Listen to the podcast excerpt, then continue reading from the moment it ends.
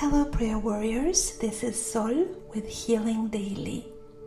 Here with you today with another message.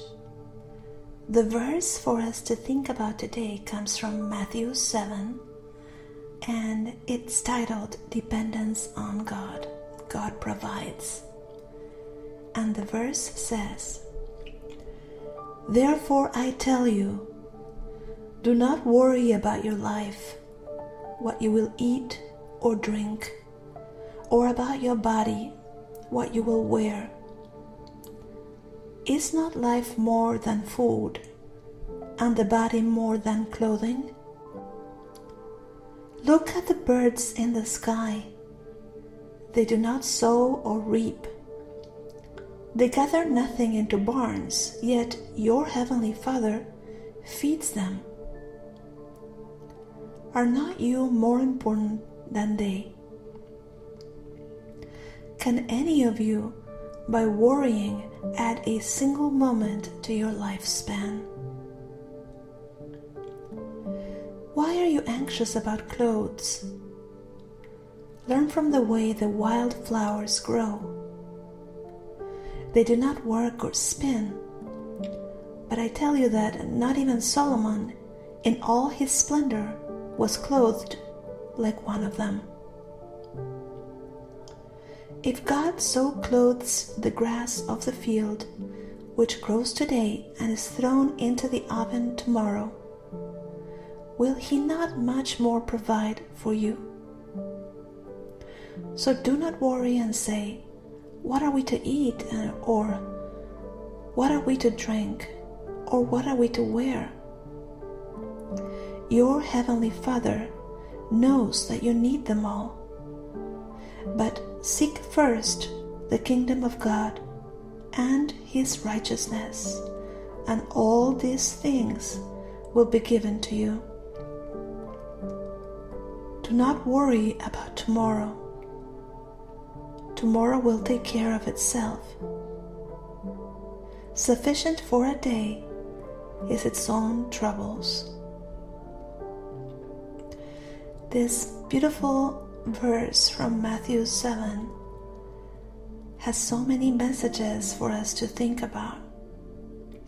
The first one is that all provision comes from God. God provides, and the, the word is that we are to lean on Him and trust Him for that provision.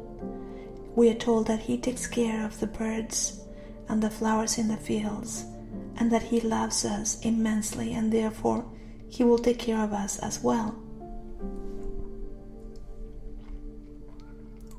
He tells us if you're worried about provision, ask yourself how close you are to the kingdom of God in terms of your relationship with God.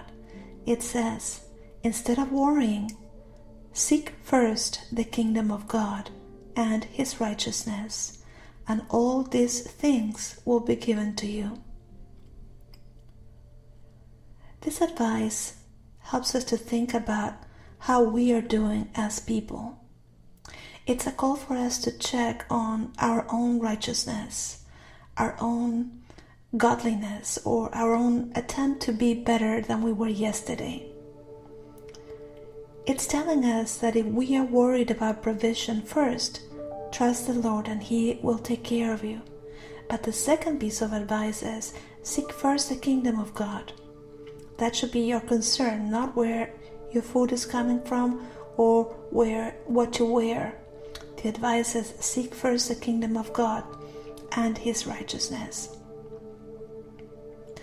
What we're being asked to do is to think about our behavior, to think about how we live and to think about our relationship with our Heavenly Father. Like we have done in the past, it's a call for us to do a scanning of sort in terms of how are we doing as people. If there are any blocks to provision, we are being directed to our behavior just to check and see if we are in the flow of goodness, if we are positioned in a place to receive God's kindness and His mercy. We're called to think in terms of the kingdom of God and His righteousness. And through the lessons of the Bible, we can see that some things stand out as important in terms of principles for the kingdom of God. And some of them are the forgiveness of others, the forgiveness of ourselves, using our words for good, using our actions to make the world a better place, the ability to be humble but strong, the ability to take on leadership roles even when we feel unprepared, the ability to be helpful, kind, to have integrity, to forgive others, including our own parents and our siblings and closest friends and partners, which is sometimes difficult to do. We are told if you're worried about what to wear or what to eat, your worries are in the wrong spot. Think first about relationship building with God. We are encouraged to read His Word, to reflect on the principles of living a good life, a contributive life, being a kind human being. And we are told that the promise is provision, promise of living a righteous life, or of trying to be as kind as we are, as good people as we possibly can be, of doing better today than we did yesterday, and forgiving those that have wronged us, providing for those that have wronged us. Those are things that get us back into relationship with God. And that if we seek first the kingdom of God and His guidelines, all these things will be given to you. We're also told do not worry about tomorrow. Tomorrow will take care of itself. Sufficient for a day is its own troubles. This is a call for us to stay present. In our day to day lives, it's very, very easy to either look back to the things we didn't do right, to have regret for yesterday, opportunities missed, or maybe we didn't behave the way that we wish we would have. And so, this is a call for us to stay in the present.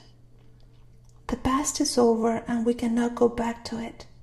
All we can do is take the lessons forward and forgive ourselves and others. The present is where we're supposed to be. It's telling us, do not worry about tomorrow. Tomorrow will have its own troubles.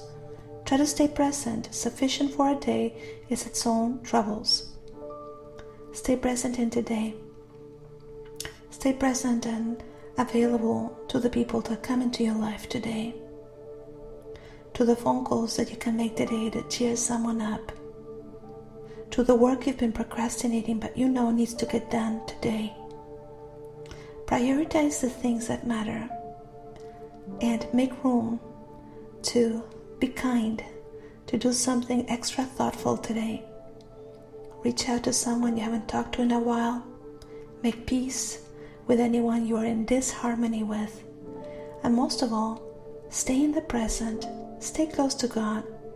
Live a life that gives you peace of mind and that makes you happy. And remember, God takes care of the flowers and of the birds, and He loves you immensely. He will take care of you too. You're just encouraged to try to be as good as you can as a person, and don't worry about tomorrow. Stay in the present. Don't forget to tell those you love that you love them. Amen.